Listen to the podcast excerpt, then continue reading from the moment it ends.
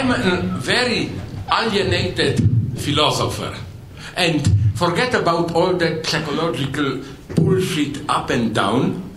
I want to ask, especially you, actors, like, uh, where do you stand with regard to my three versions? Because don't buy that bullshit at the very end. Uh, you are free to choose. No, I hope you noticed it. I'm fully on the third side. Course. I think I, I do this on purpose to shock you. I think Antigone is the worst. Creon is a little bit better. And you know who knew this? Do you know? We don't have time to this. Don't talk too much, but you know a little bit os, and then I will stop, believe it or not, at some point. You know, of course, my three versions are not the only three. Of course, there are numerous other versions. One that I like pretty much, although it's often dismissed as even proto-fascist, is Jean Anouilh, Antigone. But you know, there you see the entire madness of interpretations. You know that although the uh, reviewers were mostly critical, the public, for the first, it was premiered in 44 till at least 1950, perceived this as a great play of resistance, French resistance, and Creon as state representative. It's so interesting. I read now a long study on Anouilh, preparing for you here.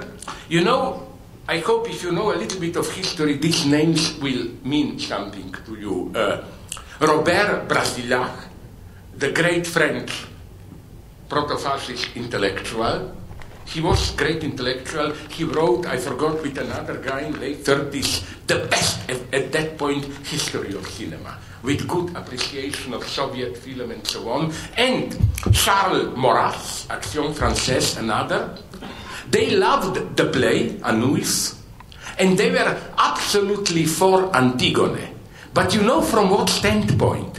Creon is a Jewish administrator, pragmatic. Antigone is a true figure of fascism, who stands for blood, Boden, against state alienation. And I think this is part of what makes Antigone so attractive. Another thing, just to provoke you, I have to say this. Another thing that may interest you is how often the newer versions make it too easy for them an anecdote that happened to me. My good Jewish friend, who is also connected with Palestinians, Udi, sorry, uh, Udi, what do you want me to this stupid fellatio position? Udi Aloni staged in Jenin Freedom Theater, Antigone, and his version was, of course, actualized. It's a Palestinian family.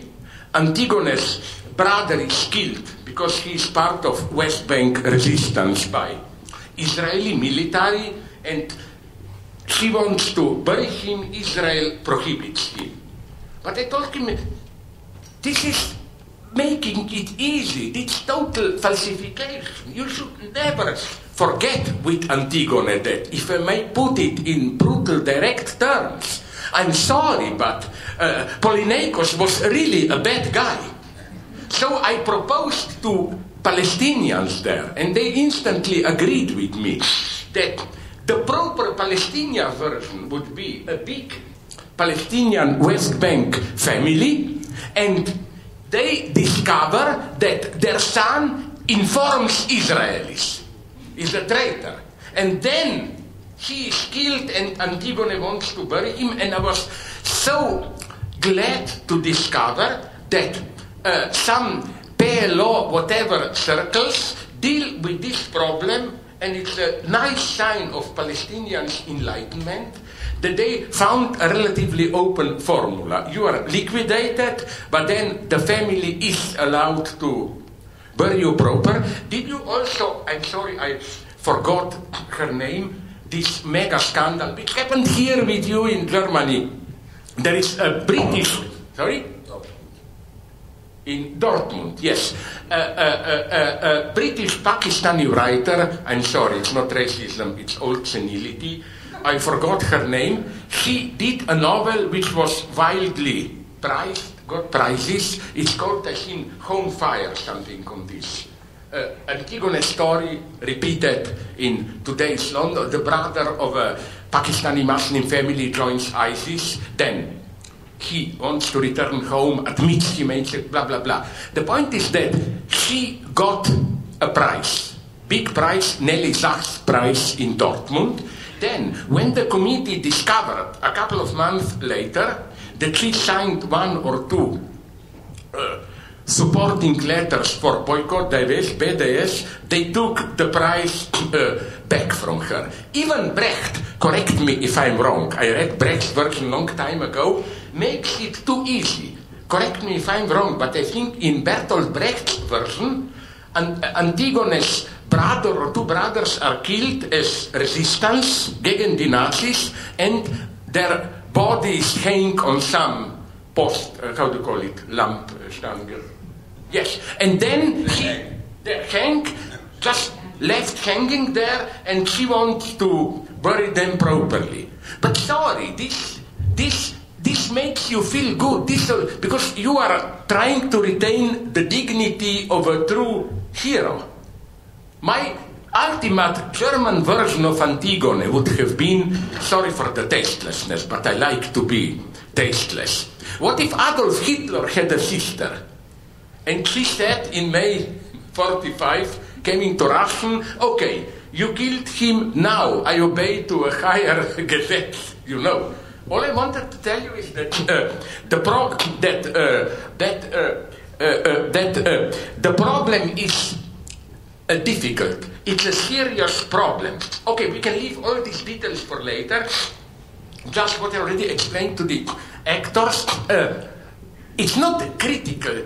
I'm too confused now to give all my reactions, but one moment that I liked is that when there is at least in my scenario, a truly, really brutal moment, the greatest massive violence.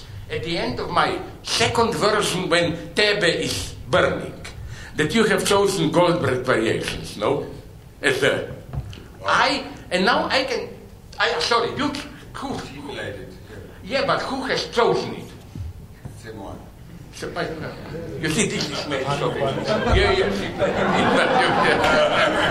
what I want to say is that, you know, when they performed my Antigone in Zagreb, Agram, Hauptstadt Croatian, uh, Zagreb, the version I had a very benevolent conflict, you know, for the final scene liquidation. You know which music I wanted, you would never have guessed. Very tender, soft.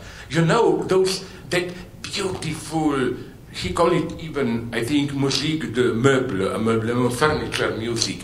Erik Satie, those and so on. Now you will say, you are crazy. Hey, hey, hey, don't forget. Erik Satie, perceived as this bourgeois, you know, when he died in 24, he was a member of the Central Committee of the French Communist Party. I think we should rehabilitate that line of uh, French composers, Debussy, Ravel, Satie, who are perceived as the type of. Sorry? Uh, uh, uh, you know, listen, my problem with Bach is uh, the same as with Schoenberg, whom I love. My problem with Bach is that if there are less instruments, with the exception of, how to call it, organ, which I hate his music, all the better.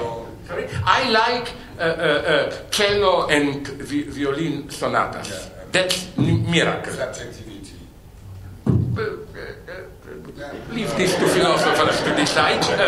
and you know why I like Schoenberg? After returning, no, he didn't return. In his last years, Schoenberg says that in a civilized country, you can say everything you want in music with maximum uh, uh, chamber orchestra of five, six people, chamber ensemble that orchestras are needed only for stupid Americans, you know. they understand it, and then it's a beautiful irony. somebody asked him, but you wrote his masterpiece, my uh, uh, uh, Gurre which is, I think, if you perform it properly, maybe a piece with greatest number of performers that you need. Double symphonic orchestra and five, six hundred people chorus, and he gave a wonderful explanation. That is just a, a chamber piece for 600 people, you know. And you approached a little bit this dimension, even when people were shouting around and so on, the chamber feeling was here. Okay, uh, uh, liest man noch immer hier, wenn ich jung war, wir lesen Karl May, Winnetou. Und am Ende, Winnetou sagt immer, Hook, ich habe gesprochen. Okay, das will ich jetzt sagen. Am Ende ich sagt, habe gesprochen. Am Ende sagt Winnetou, Winnetou stirbt als Christ. Das ist der letzte Satz von Winnetou 3. But do you have a problem with this? I mean, no, no, no. I'm an atheist Christian. And good theologists develop this. That's why I like, are you here in Düsseldorf? If you give the wrong answer, I leave the city immediately. Are you Protestant or Catholic part? Or it's mixture? Because you know that I came from Malmo and met there uh, Norwegians and Swedes have some extremely intelligent theologists whose version is that, and they quote as a proof uh, uh, predestination, that the ultimate mystery of Christianity is that God, God that we encounter in book of how to pronounce it here, Job, Hiob, the one, the book where uh, uh, uh, The guy with the jokes. yeah, yeah. That you can clearly see there that God may be God the Father, all powerful, but morally a total barbarian. And that, that this is how you should root, read the sacrifice of Christ. It's God's apology. I screwed it up. Sorry, I paid to you with the death of my son. But I speak too much. Well, uh, first of all, thank you for a li- little ride through the world. Um, I mean, clearly, the interesting thing about doing this piece is that you uh, became Brecht with a theology degree, right? Um, you joined the antique tragedy with the possibility of renewal, difference, uh, a different choice, a different life. No, no, no. Sorry, I will, just to make clear my position here, and again, I provoke you here, you will not agree. There are three mega heroines, no? There are others. I know, I'm half, edu- half gebildet, dennoch. Antigone, Electra, Medea. That's my order. My favorite one is Medea. That's Cly- true femininity. You go beyond mothers. Electra, hysterical in a very good sense. I think hysteria is for authentic psychoanalysis a very radical position. Hysteria is a questioning of subjectivity. Hysterical answer is you, ideology. You tell me I'm your servant, I'm your mother, but am I really that? Why am I that? I absolutely prefer the other two heroines. Um, actually, you just quoted three plays that were quoted in the play tonight. Um, This is mine. Yes. I hope that you are half gebildet. You noticed some, at least 20, 30 references. Like the final scene when Antigone. Uh, Use the microphone. She's, hey, "Am I Slava, microphone. It's, it's from, it's, it's from Verhör des Guten, a short poem by Brecht. When then they say, it's not just, it's not sword, it's gun. Okay, you're a good guy, so we will shoot you with a good gun and bury you in good earth and so on. It's all, it's all full of uh, quotations. And so that you will not accuse me of total idiocy. I know that Kol Nidre is, I think, from 16th century they only invented it.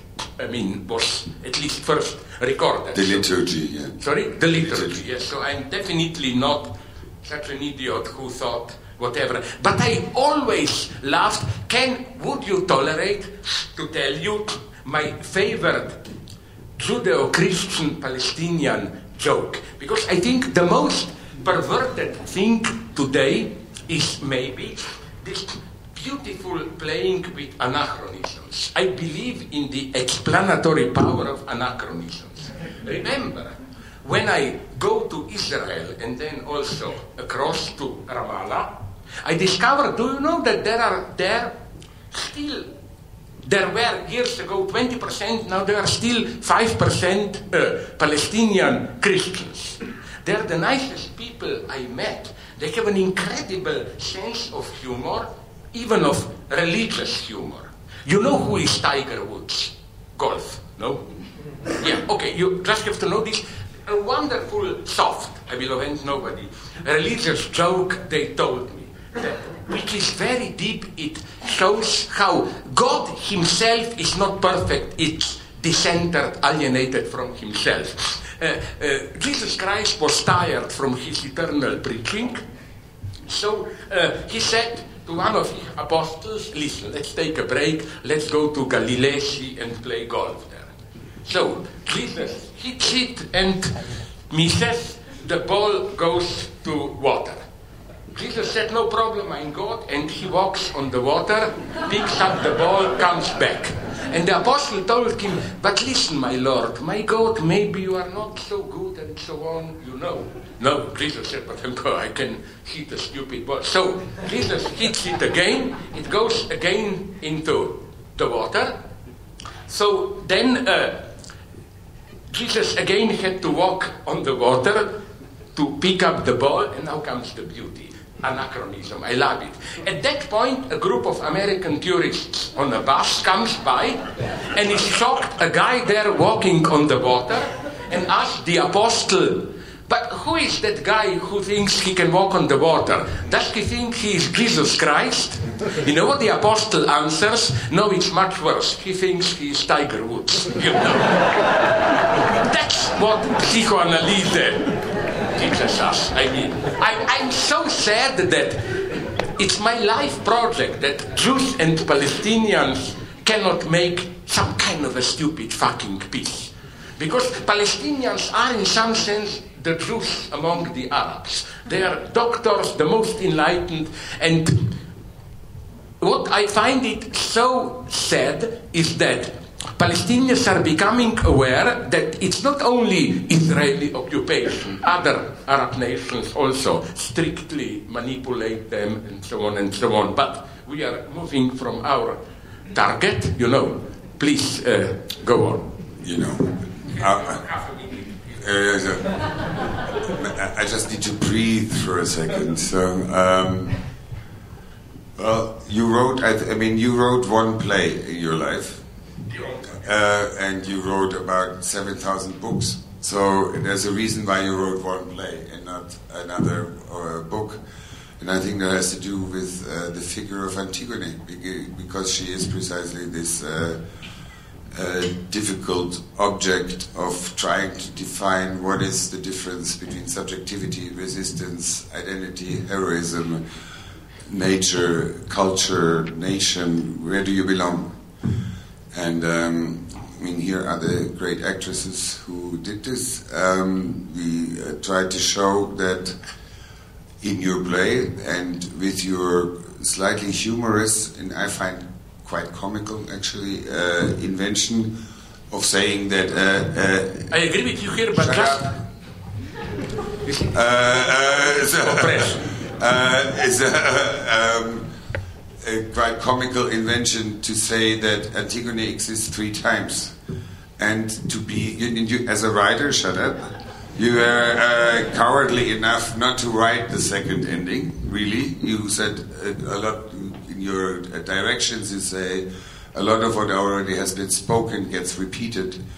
So we, we invented an Antigone that survives, which is actually saying an Antigone that is no longer an Antigone. Right. Uh, you mean, you mean, sorry, now I'm not interrupting, just clarification. When you say survive, that person when with Ismail, uh, they yeah, yeah. reserved a plane ticket and. Yeah, yeah, uh, exactly, yeah. So, and uh, I mean, an Antigone that survives, that actually Creon gets killed, Haemon gets killed, Theban burns because the people are upset mm. because uh, uh, Antigone gets rescued by Creon, and then uh, and uh, well, both of them, right? They both live in exile afterwards, and uh, um, that is actually an interesting part of your decision to say there are three lives of Antigone. If there are three lives of Antigone, one at least has to be one of an Antigone that survives. And Antigone. Why? I'm more cruel here. Can you explain why? Well, because you wrote it, first of all, but secondly, uh, uh, um, secondly, that there can, I mean, the rest of the lives of Antigone that die, of course, you can find hundreds of ways why somebody dies. I mean, she could have cancer, or she could uh, be run over by a car or something. But uh, if she dies because of her actions, there's two versions. One, because Creon kills her, or the second, because the people kill her. And both of those options are in your play. The second option is Theban burns. Creon was right to say, no, I can't accept what you are trying to do because otherwise the city will burn, and the city actually burns because he accepts it. And then these two bitches, uh, these two women, take a, a, a plane uh, and take their Oedipus money to another city and survive. And what is a what is an Antigone that survives? I think no, I certain, in a certain sense, I'm not quite done yet. In a certain sense, this is exactly what you're politically trying to propose. To say we need to develop relationships in these kind of opposing uh, moments, like for example Israel and Palestine, where the heroes don't die, they survive. They become, they come together. Yes, but here again, it's my pro- professional deformation as a philosopher. I like to mystify things. I think it's a horrible thing, and I don't like Trump. He's an abomination. But that Donald Trump will maybe survive, if we will all survive his reign, yeah, as the ultimate president of avoiding conflict survive. Did, did you notice how often he plays this game? He talks a lot, threatens, then all the world is on the edge.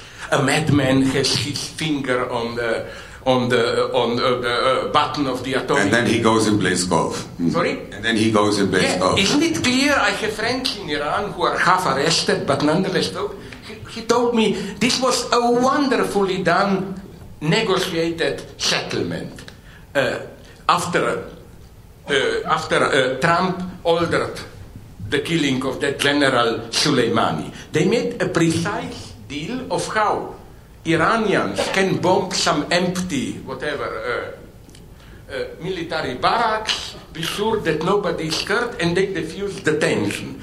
It's the same with, uh, with North Korea. With all the talking, Trump actually diffused the tension some American leftists who hate Trump uh, proposed the reading, uh, sorry, bombastic terms, claimed that if Hillary were to be the president, the possibility of a war with either Iran or North Korea would have been much greater. The reason I worry about Trump are, are at, uh, are at, uh, are at uh, are at uh, another level. But if I'm, i made something because you mentioned Oedipus, no? You know where I um, maybe not disagree, but uh, read, please, forget about Hegel. I even disagree with Hegel here, who has this classical definition Oedipus, tragic hero. He didn't know what he is doing, but in this typical tragic way, he nonetheless had to take responsibility Please read Sophocles. This doesn't happen in. in Keiner liest Sophocles heute, man liest nur noch Zizek. Hmm. Wait a minute. Uh, uh, uh, Oedipus, at the end, he doesn't admit anything. He, there is no tragic recognition. Oh my God, he said, No, I didn't know. It was not fate in the sense that I am objectively responsible. Part, part three now comes. Oedipus at Colonus. That's my true hero. It is as if finding herself in this himself in this totally destitute position, he is finally free.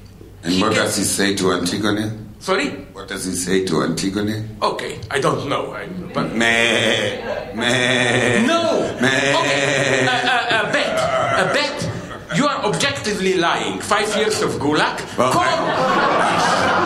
Check it out. I, I learned from I learned from you that objectively lying is one of the paths to the truth. You will learn Yeah, this in, yeah, in yeah. Gulag when we take over.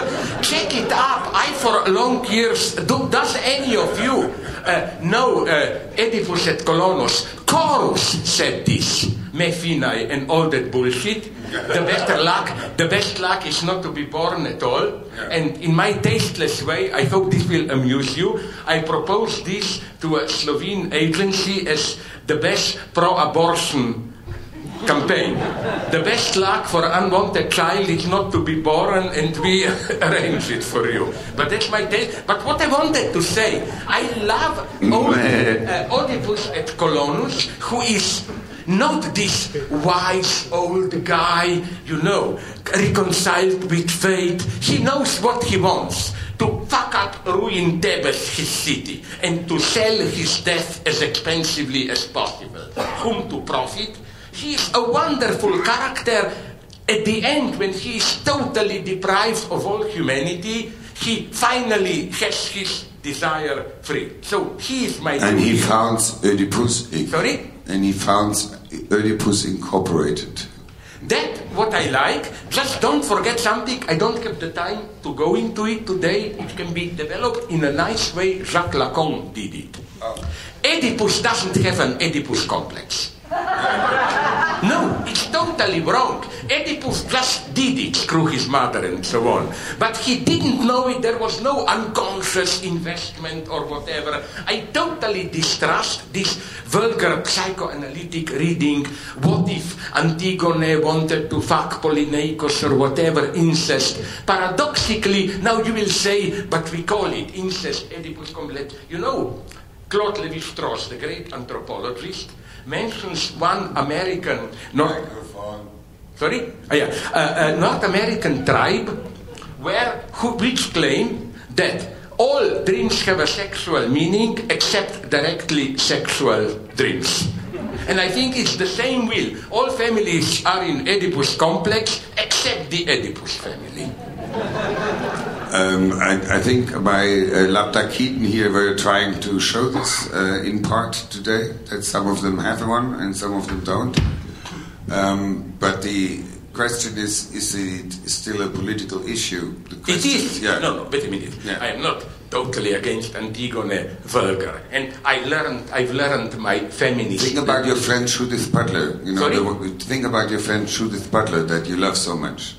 I love so much her personally. Yes, Good yes. terms, but not theoretically. Yeah, yeah. Because you know, if you read her book Antigone's Claim, did you notice something which is for me as a Stalinist theoretical policeman, one feature which betrays her? Uh, all these humanist defenders of Antigone, she stands for all oppressed, excluded, and so on. They have a problem with her emphatic statement, it's only for my brother that I'm doing it, not others. I, now you're talking Hegel. Uh, yes, Hegel has a shady, I don't like his theory. The problem is that so many interpreters throughout the centuries tried to explain this away as a later insertion. No, this couldn't have been Antigone and so on. Goethe And even- famously said Sorry? that. Yeah, Goethe famously said that. He wished that this was not. Uh, but it is. And even typically, unfortunately, uh, she does the same, Judith Butler. She does, no, I think, and I agree with Judith and other great feminists who point out that the beauty of Antigone is not in what she demands. It's just purely a sacred, apolitical, but the way she acts is in a way publicly appropriate only for men in that society. That's the beauty of her, you know. Wenn man heute zu einer Oedipus Inc. Treffen geht und man sagt Mama, weiß man nicht, wie viele sich umdrehen und bei Papa schon gar nicht. Uh, no, don't provoke me in this, because you are addressing me as a Slovene. Ah. And we have a wonderfully trigger warning if you are politically correct, Ah. vulgar Oedipal jokes. Like a Slovene classic is a small son asks his mother, Mommy, what is Oedipus complex? You know what mother answers? Uh, Shut up and go on fucking. Let's not, let's not go into that. Let's not go into that. But can I add another story? Uh, more serious thing, but I'm How much else do you have on your list? this is the last uh, one. Okay, uh. In two parts. the first one is why Antigone? I don't know how it is with you, but in Slovenia, my country, when we became independent and so on, uh, Antigone was the absolute national heroine. The idea was communists at the end of the World War II killed all the collaborators with the Nazis without proper judgment, burial, and yeah. I, am glad you speak to my actors, but there's a lot of people up there too. No, I'm a Stalinist. They are the party, and I only they are nomenclatura. Fuck you, you are ordinary party. party members. Because you know Stalin said this wonderfully when he said our greatest treasure are people, that is to say cadre, nomenclatura, as if others don't count. But now uh, uh, uh, a more serious, not reproach, but maybe why I liked your staging, maybe I didn't understand it the way you meant it, and I want to ask you this. Uh, Oh.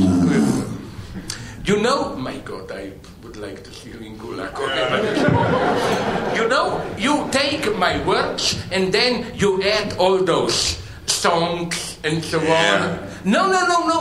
Uh, the usual reading would have been words are pathetic and so on. It is in this acting out that you get a more authentic existential position. I think it's the opposite.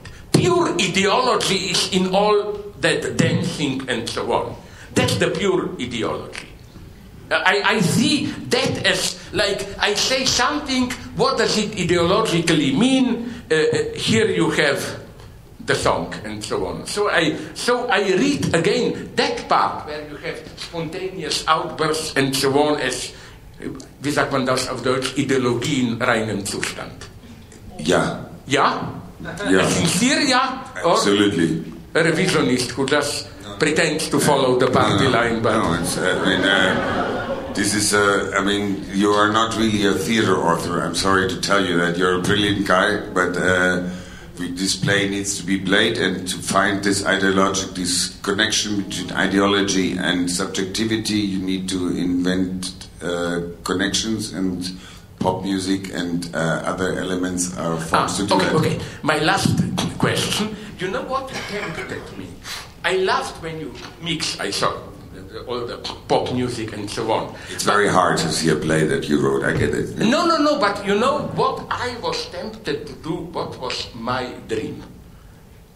Uh, you remember repeated two, three times that the most, fa- like what you did, the biggest hit of Antigone.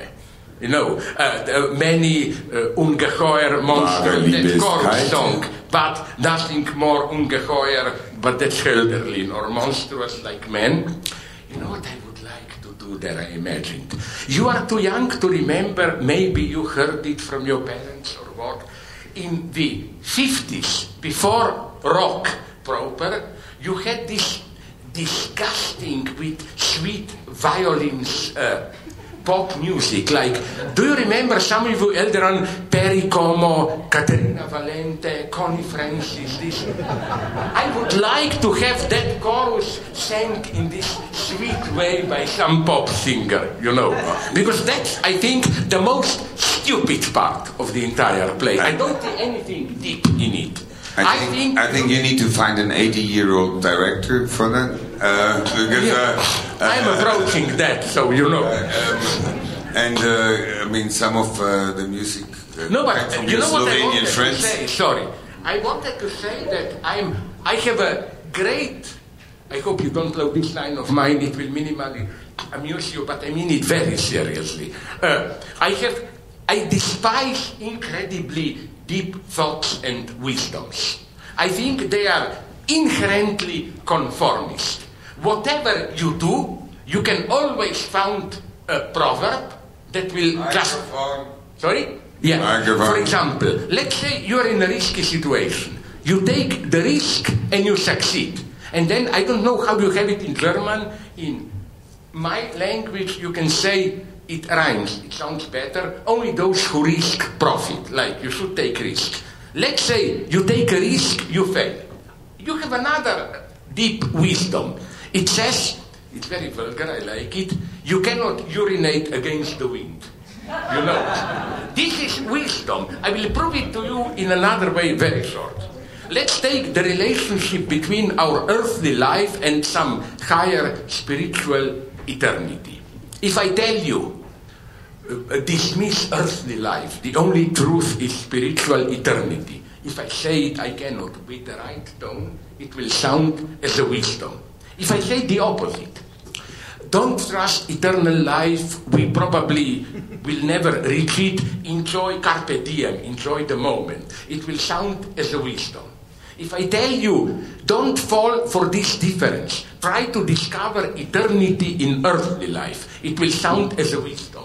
If I tell you again the opposite, you, we are split between eternity and earthly life now, and this is our eternal fate, it will sound a wisdom.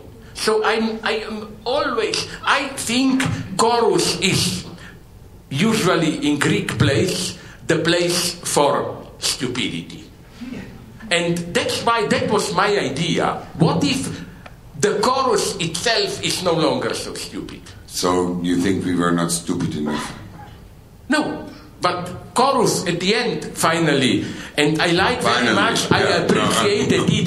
How did you call it? Durchqueren or what? Yeah. This how actors change. This reminds me of what I do like about Brecht. You know, Brecht, uh, where he said how his Maßnahme should be performed. Yeah. He insisted that it must be performed literally for actors to learn, so that each of them goes through and incidentally, my Ja Sager, Nein Sager was even the model for my Antigone. There you also have. You wrote that actually. Yeah, In the yeah. first line, you know, you, first line of your introduction, you tell us that. Mm-hmm. Yeah, yeah, but also, you know, other films that I liked. You have then Kieślowski, his best film, Przypadek, Blind Chance, usually, three versions. Then you have, of course, it's commercial. Lola Rennt. Lola Rennt and so on, you know. And I, I, I like this idea of to understand what happens, you have to include what might have happened but didn't happen. You have to have the entire span to get the, you know, I'm a Hegelian, and I'm sorry to tell you, I use it not too much, just I would say 10 times in my last book. One wonderful joke from maybe the greatest in Hollywood, Ernst Lubitsch, you know that. Coffee joke, you know, a guy goes to a cafeteria and says, Can I get, oh, sorry, Uh, yeah. can I get uh, coffee with uh, coffee with cream, please? And the waiter says, Sorry, I cannot give you. No, he says, Can I get water? Sorry, can I get coffee but without cream, please? And the waiter says, Sorry, sir, we don't have cream but only milk, so we can only give you coffee without milk. You know, that's what Hegel meant with bestimmte Negation. That it, uh, although materially plain coffee is the same as coffee without cream, but symbolically it's not the same. And in this sense, I think what happened can really happens can only be understood against the background of what might have happened. Well, I think this is a very good moment in which My to God, open. you really despise me. You Yeah, said this no, no. such a patronizing I love hate you for decades by now. It's all it's all good. Uh, um, my, But I I, will open it to, for two questions. Yeah, but just really, do you want to they, ask the can they really players? tell me yeah. in a very naive way, pre-Brechtian even, you actors, where do you stand if you were at a gunpoint? Let's say I'm a really hardline SS or KGB agent, and I tell you, okay, choose which of the three versions. Do you have a position or are you Antigone softies nonetheless? You will- We had this discussion a lot of times. Yeah. And Yeah. okay, tell me what was the. Ah, please. Uh, actually, we, we had this moment in the rehearsal together. The director asked us two questions Which end would you like to happen, and which one do you think is realistic? And it's actually, it was a great violence to all of us, I think, this In question. what sense violence? In which sense? Violence. Well, you working on a play uh, and all the complexity of it and all the questions that you are asked as actor, as player, as figure, as member of group, Mm. as thinker, maybe. And then suddenly you need to answer that question that's very brutal. and um, we all made the round. I'm not sure we want to start again. I said, for me, the one I wish for would be the third. And you are. Oh, my Yeah. communist friend. Perfectly. And the realistic one would be between one and two in our world. yeah. Because, you know, that's what I wanted to say that Creon might be a conformist, whatever. But, sorry, if he is right in his judgment, we cannot be sure, then it's a really tough decision. Like, uh, it's ethical to allow Antigone to do it, but what if hundreds of people will die because of it? I'm not saying how to decide. I'm saying that it's a serious dilemma. Of course, uh, for me it's very clear that Antigone is not a, an angel, right? Yeah, that's She's yeah. a real bitch. I mean, and I very much like to replay this kind of figure. Obviously, I hope this boring. works also for you as a person. that you have a, a, a bitch. Yes, okay. Please.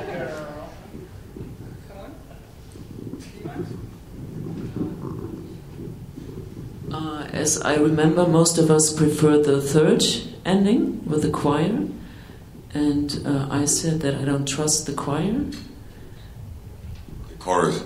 uh, the chorus. Chorus. Sorry, uh, the chorus. Um, yeah, because as you said, uh, he's also uh, he's as stupid as all the others. And um, so I prefer uh, an ending uh, which is Do you imagine, sorry, a fourth ending maybe? A totally. an endless Aha. ending, which is a, uh, eine Annäherung. I verstehe, ja, ja. Uh, actually, I forgot what I said. ja, ja. Um, yeah, so I don't believe in the third. I, I I would prefer the third en- uh, ending uh, either. No, but I agree with you because you know where I am careful. I am not saying now they will have a perfect people's democracy after that. Maybe even a worse terror will emerge. I'm not saying it will not. I'm just saying it's an authentic outburst. But like October Revolution also was an authentic outburst. And look at what happened in, in 10 years, you know. I'm also, I'm not as naive as may as it may appear. But you know what for me important in this idea of three endings? How often in our actual political life we have a certain opposition portrayed to us by the media. For example, either Western liberalism or some fundamentalism. But what if this opposition is not the real choice? What if this opposition is wrong? I often suspect that the way big struggles today are portrayed by the big media, that they already somehow falsify, obfuscate where the real problem is. For example, very briefly, in Vereinigten Staaten, United States today, the big opposition will Trump prevail this neo-fascism, authoritarian, all uh, democracy. But for me, the whole problem is that Trump didn't fall from the sky. Obviously, there was something wrong in this democratic hegemony of the last decades that all of a sudden the space was open for a disgusting figure like Trump. So I think it's not enough to say, of course, against Trump, I am for. Uh, no, one should ask, what did we do wrong so that a monster like Trump was possible. That's, that would be my ultimate position. Be skeptical about what officially is presented you as the big struggle today. I would just uh, actually quote Daniela, if I may. The first week, when we said, uh, you said, okay, Zizek wrote three endings, why not 54? When it's a, uh, I think that is a question that we asked ourselves often. Um, at the same time, we had this author, and he wrote three. Well, do you know, I report on this. Sorry, I know you should answer, but, uh, uh, but immediately. But do you know, I write this about this in my introduction. I I, read somewhere that it's kind of a half proven, not really. And I love this for historical reasons. Uh, it tells us a lot, it gives us good reasons against fetishizing uh, original, authentic version. Do you know that Sophocles is not the original version? As far as we can reconstruct the myth, there was an earlier version which sounds much more modern, melodramatic. If somebody were to stage that version today, you would have been accused for cheap Hollywood melodrama. What happens is You that. You mean Antigone with a child? Yeah, and they escape Thebe, and the child returns 20 years later to take revenge, and so on and so on. I mean, uh, and I think that uh, uh, Antip, we should get rid of this romantic myth of original, authentic version. To give you my last example, I think, unfortunately, I always repeat myself. I also quote it in my introduction. An excellent Inuit, once we call them Eskimos, just so that you know. Uh, Inuit film Fast Runner, which stages an ancient Inuit myth, but which in its original version two tribes or two parts of a tribe they kill each other totally tragic ending this film has a happy ending half happy ending okay and then a stupid multiculturalist liberal attacked the director oh you you fell into europe into hollywood commercialism why didn't you stick to the original and the director an excellent Inuit artist who unfortunately died of cancer, uh, uh, gave him a perfect answer. He said, No, you are an European imperialist. He said, Because this obsession with authentic original is your European obsession. He said, In our Inuit tradition, it's considered normal to change the story, to rewrite it again and again for the contemporary occasion. So I am a great believer in, no, it's not so much non authenticity as that's what I like about, if you really look at them, about traditional cultures. Like another story which may amuse you, a very short one. Years ago, I visited New Zealand and I found them contact with some group of painters and first they gave me their authentic bullshit. They later admitted to me, it's just to fascinate Western visitors, that they said, you Western people technologically nature. We are in a dialogue with nature. Before we paint a mountain, we ask the mountain for permission and so on. Okay. Uh, one week afterwards, we become friends. And they told me the truth. Yeah, yeah, you ask the mountain, but you ask especially your representative in New York, who tells you what's fashionable. And they told me at that point the fashionable thing was sacred objects, old temples in ruins with here and there a naked feminine body, no? And they told me with wonderful irony, they took care that this is what the mountain told them, you know. And I told them, no, you are not non-authentic. Don't, don't, you have I hate, they also, they hate white people. Even some American Indians, Native Americans, told me this when I visited them in Missoula, Montana, uh, uh, that they hate. Yeah. No, just okay. I will just finish the sentence. They hate white people who come to them and tell them, "We live the alienated line, consumerist in big cities. You have your authentic modest life. They said, they always answer them, okay, let's change positions. No, give me your nice Los Angeles villa and you can come to live in my. No, no, they're, they're. Ich habe gesprochen. Okay. Also, wenn ihr euch traut oder, ähm, oder noch There is mehr. somebody there. But how will it Auch work? da, ah, da oben gibt es irgendwie. Okay. Ja.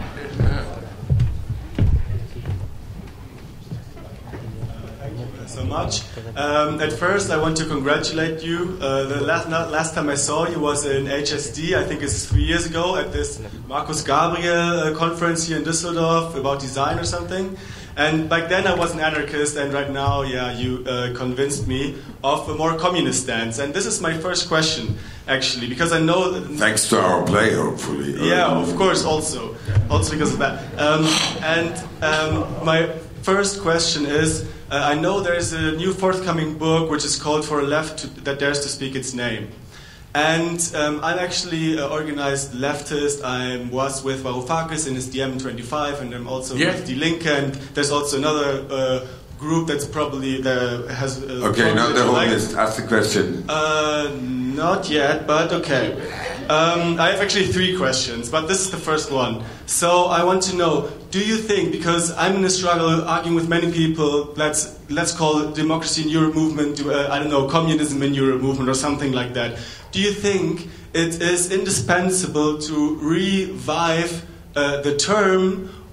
Or can we just, you know, uh, implement communism, uh, communism without tell, without n- naming it communism? If you really ask this question, you'll be sitting here for an hour and a half with him. No, but I Okay. will try to answer very briefly. so I But, but uh, first, my second, my other questions, right? Yeah, yeah, yeah. Okay. Uh, the other question is, um, uh, we consider ourselves accelerationists, not in this vulgar sense that we, uh, Yeah, yeah. uh, that we think that capitalism will destroy itself or something, but in this uh, sense that, uh, yeah, people wrote a book or the Accelerationist Manifesto, Srnicek and Williams, Yeah. and so on. Uh, they want to give more scope to leftist thought and so on, think big questions and so on.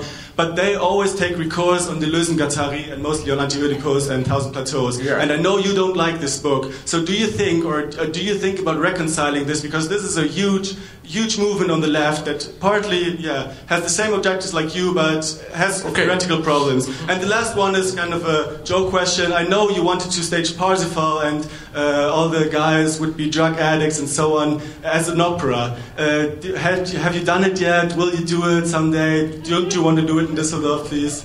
Uh, no, but but uh, okay. Very briefly with the last one. Yes, to be before I became a philosopher, I dreamt of having been an opera director, and my dream was to take a classical big opera and not in this postmodern way you change everything, just a small change. And I think Parsifal, I hope you know it, the story, would have worked wonderfully if you put it in some decaying suburb of a big megalopolis, and the Grail community is obviously a drug distributing circle. When they distribute Grail, they distribute drug. I think it's called The, the Wire. It's a TV series. Yeah. Mm. I have problems with that one. but. And then uh, Klingsor is, of course, uh, uh, prostitution. really.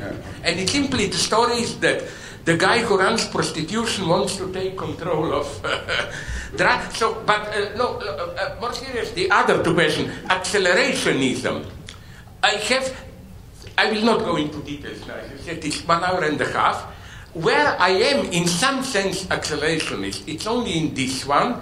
I absolutely don't buy this idea, popular in some third world countries, that to fight global capitalism, we should look, that was the fashionable term when I was younger, local sites of resistance, you know. You find some remainders of a culture there which may. No, I think the Marxist, Marxist basic lesson remains.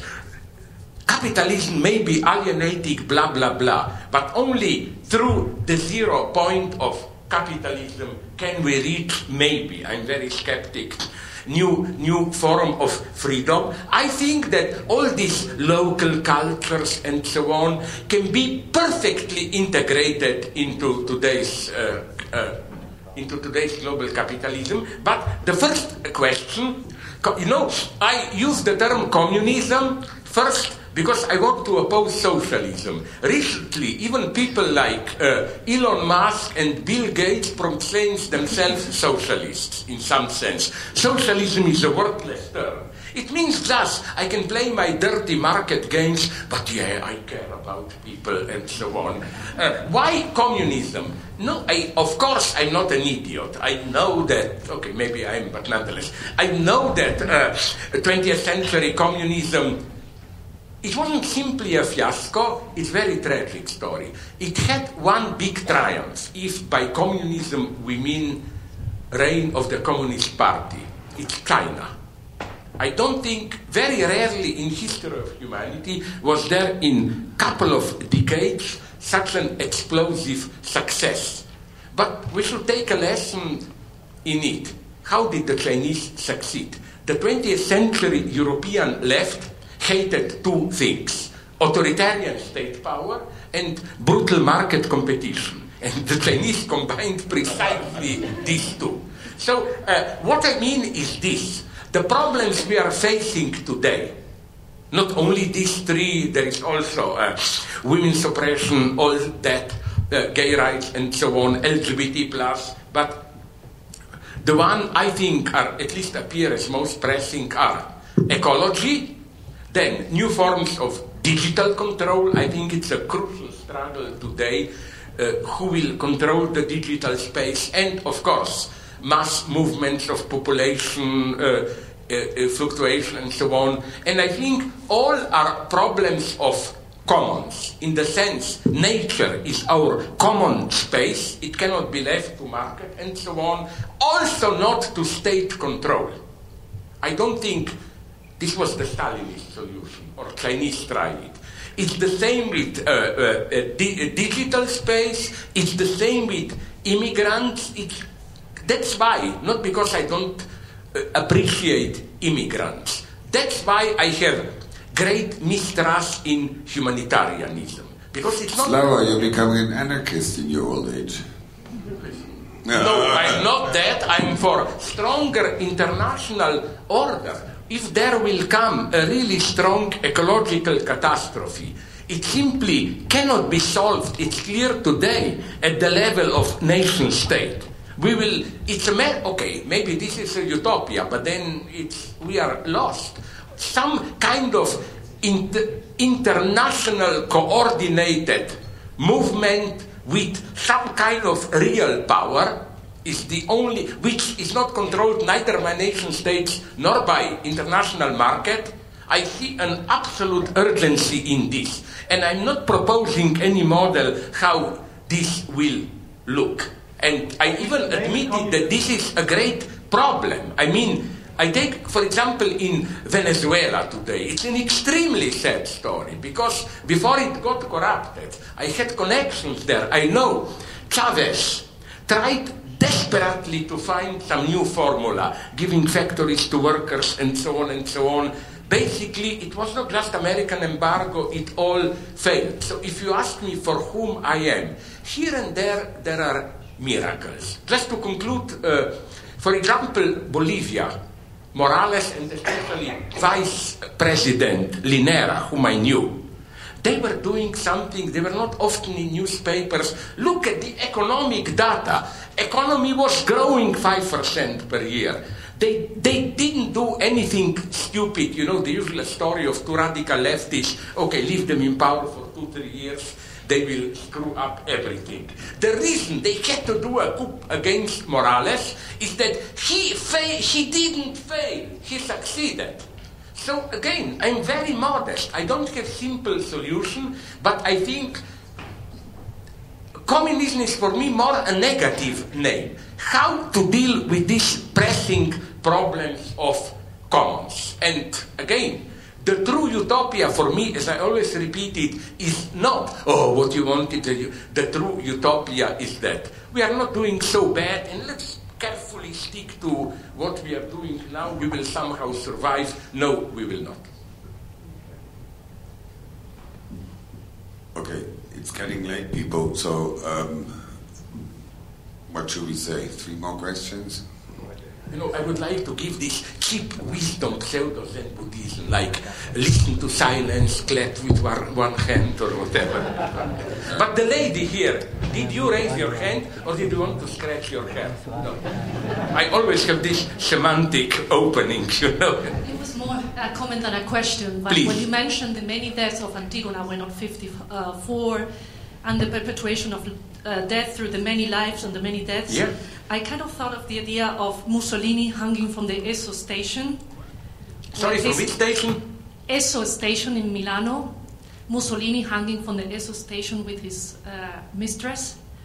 Ah, yeah, end, you mean? Yeah, yeah, I think it's a great backdrop for that idea. And then turning that picture upside down, you get a tifosi in the football making the wave. Have you realized that? Sorry, you get the. The tifosi, if you turn the picture upside down, Yeah? you get the image of a tifosi. You I didn't know this, sorry. Yeah, I mean, yeah. try, try to turn the picture upside, Yeah, yeah. making the way.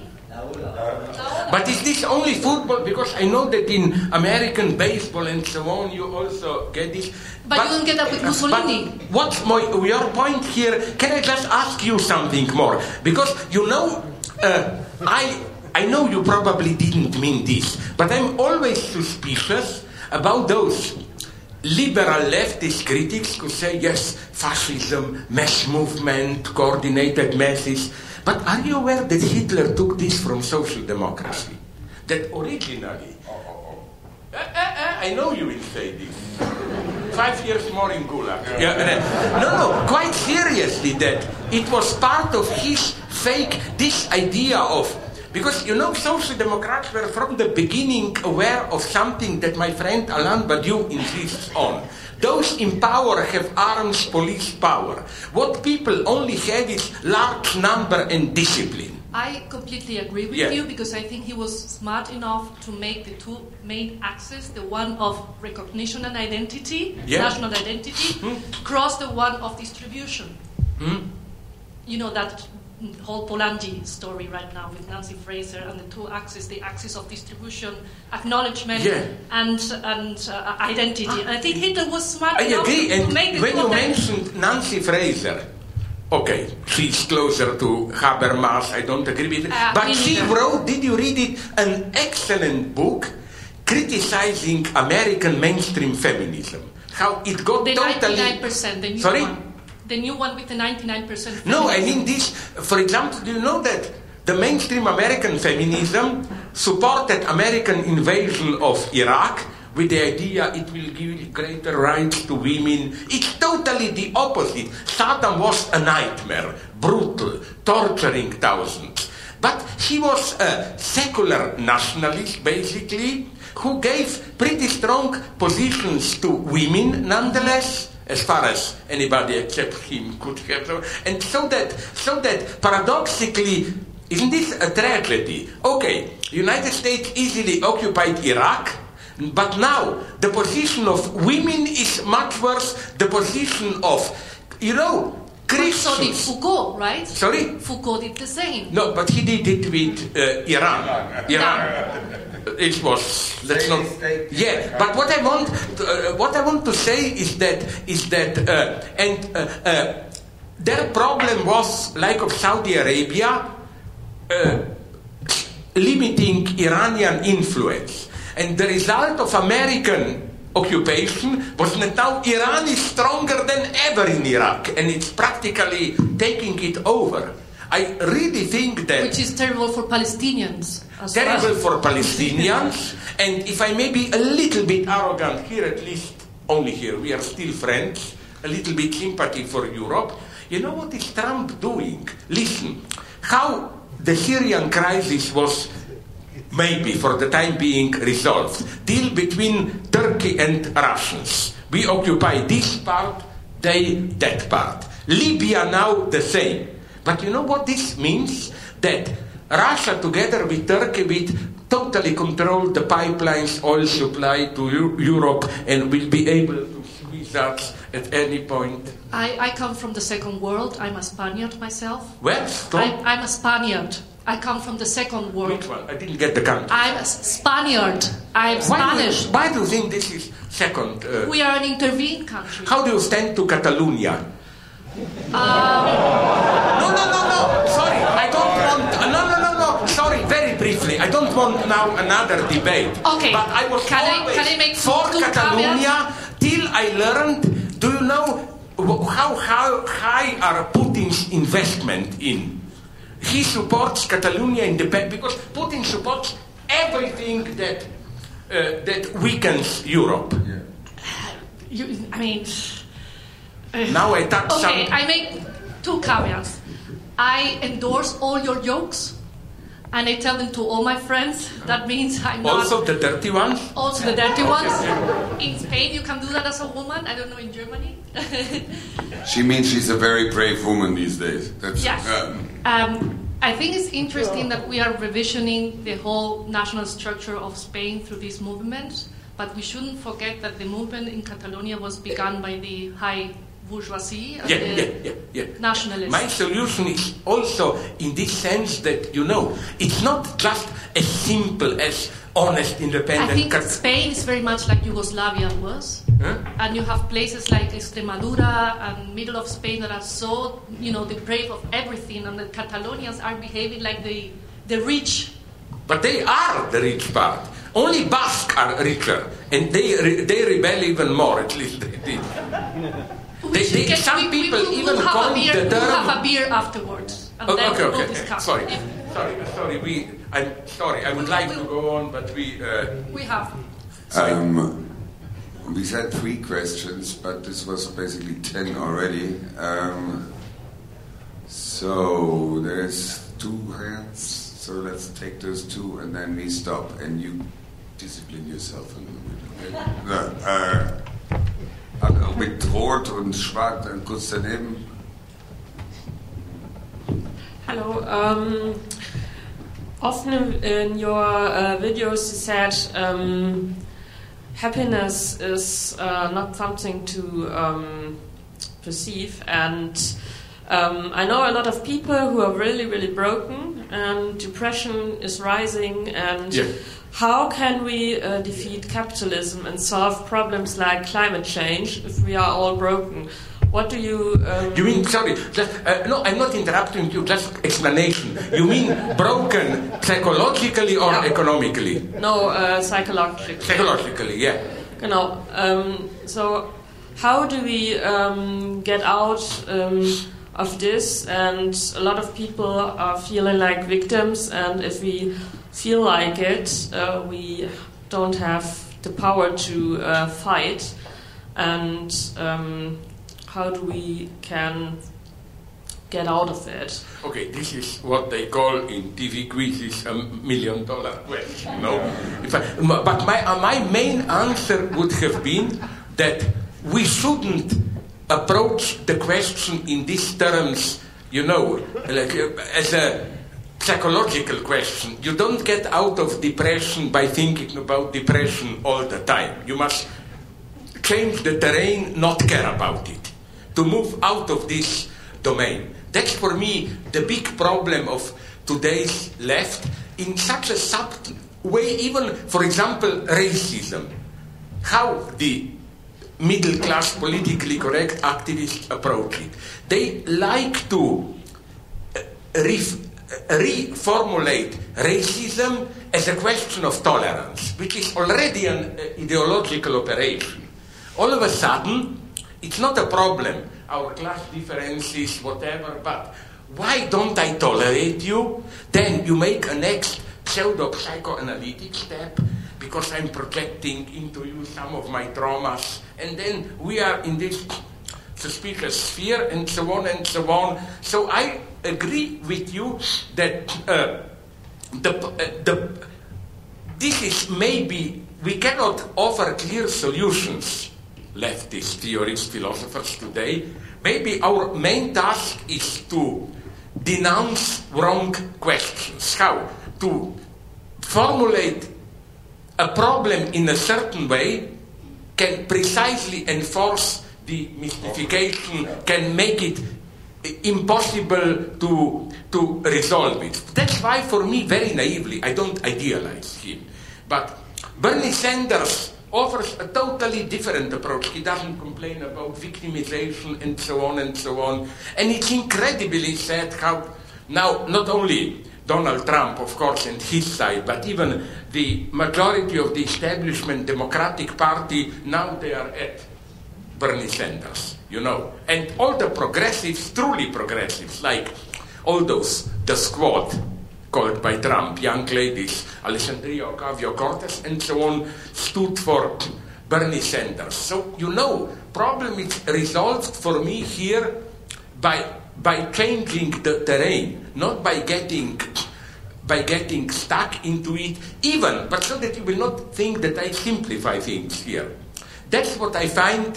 I've written about it, maybe some of you know the text so interesting in the figure of Joker from the movie. Some of my friends made a totally wrong leftist reading, like Joker is a metaphor of Trump. No, my point was if you compare Joker with Trump, it's an insult to Joker, not to, not to Trump.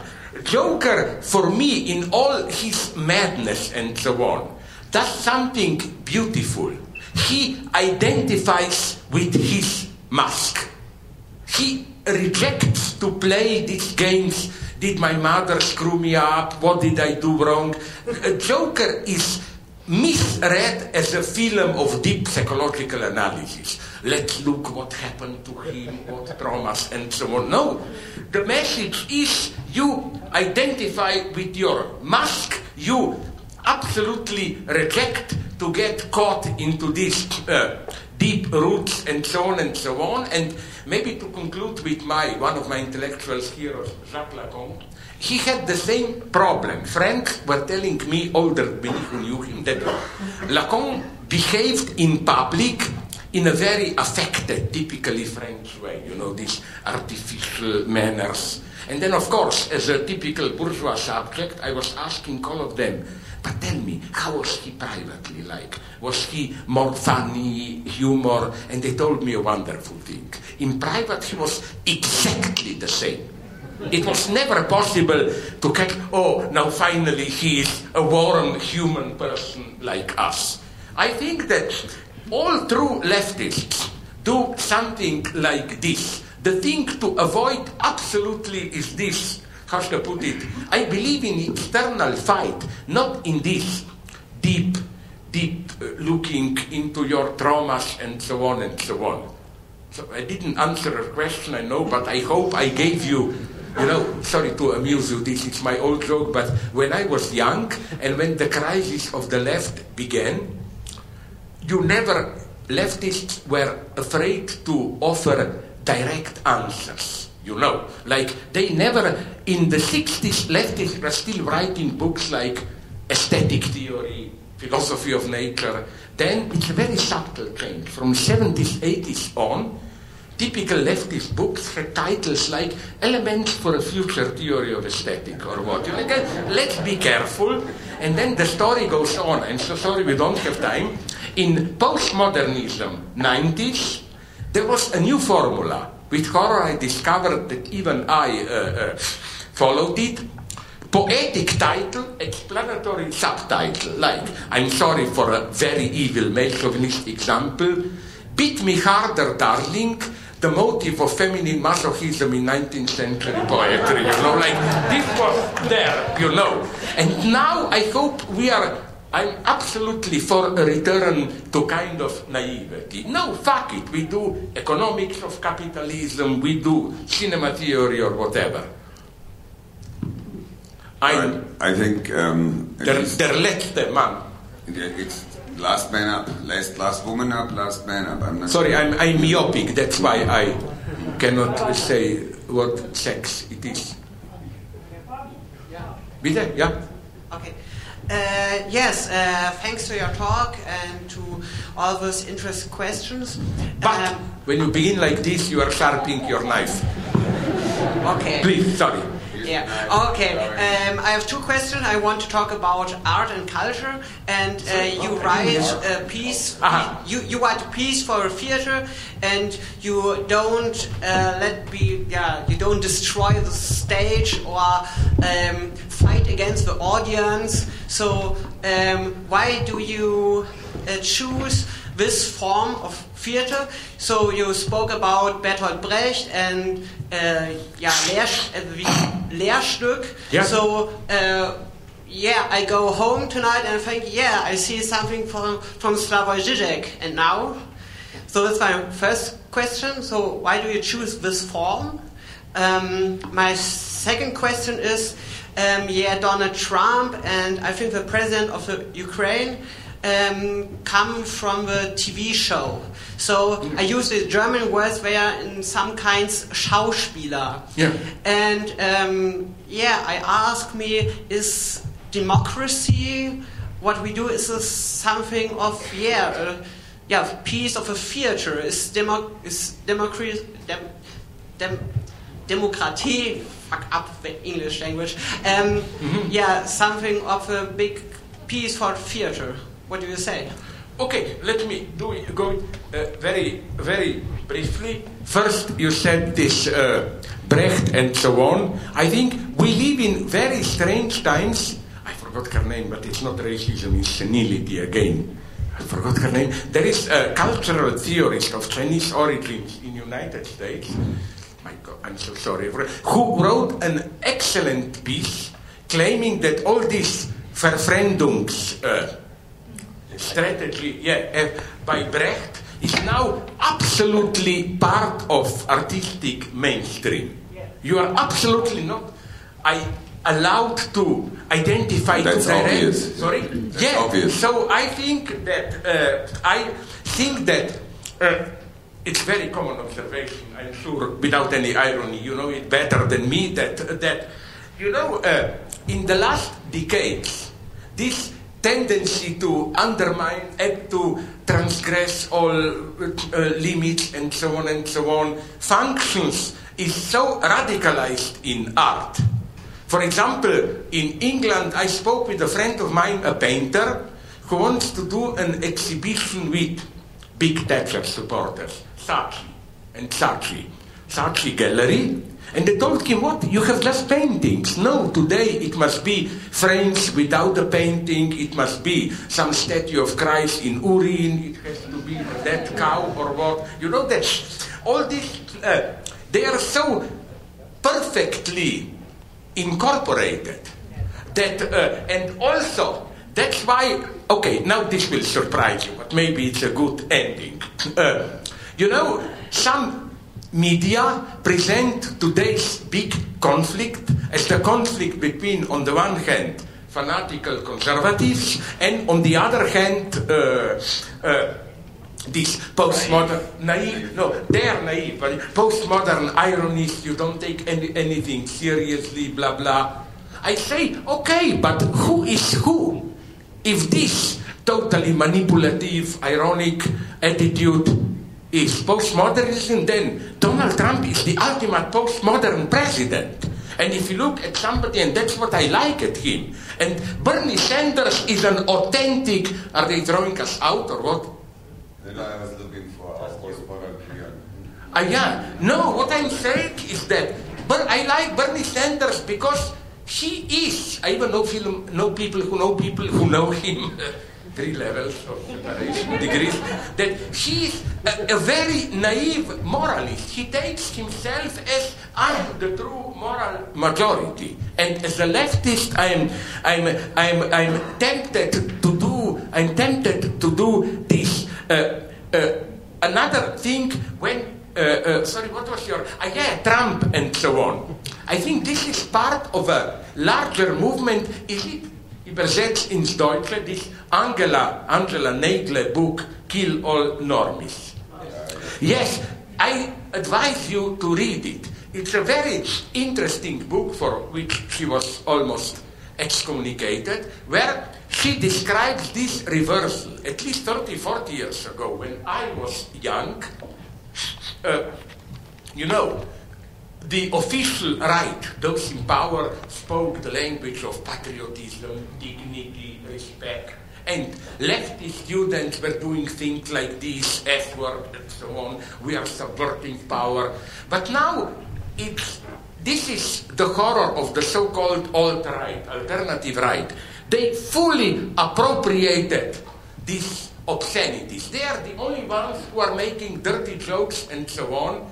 And the tragedy is that the path, the way to fight this chosen by the left is this uh, politically correct moralism against hate speech. I am against hate speech, but I think if you play this legalistic way of trying to uh, of trying to regulate it, even uh, for example, many of my friends who are definitely leftists, I once was almost arrested for a dirty joke people in the whole. Uh, uh, I, I think that when politics is moralized in this way, it's, uh, it's very dangerous. It means that you don't really have a positive, a positive uh, vision, and so on and so on. I'm, I'm, a, I'm a pessimist here. I'm a pessimist here because that's the tragedy. Trump is not just a guy who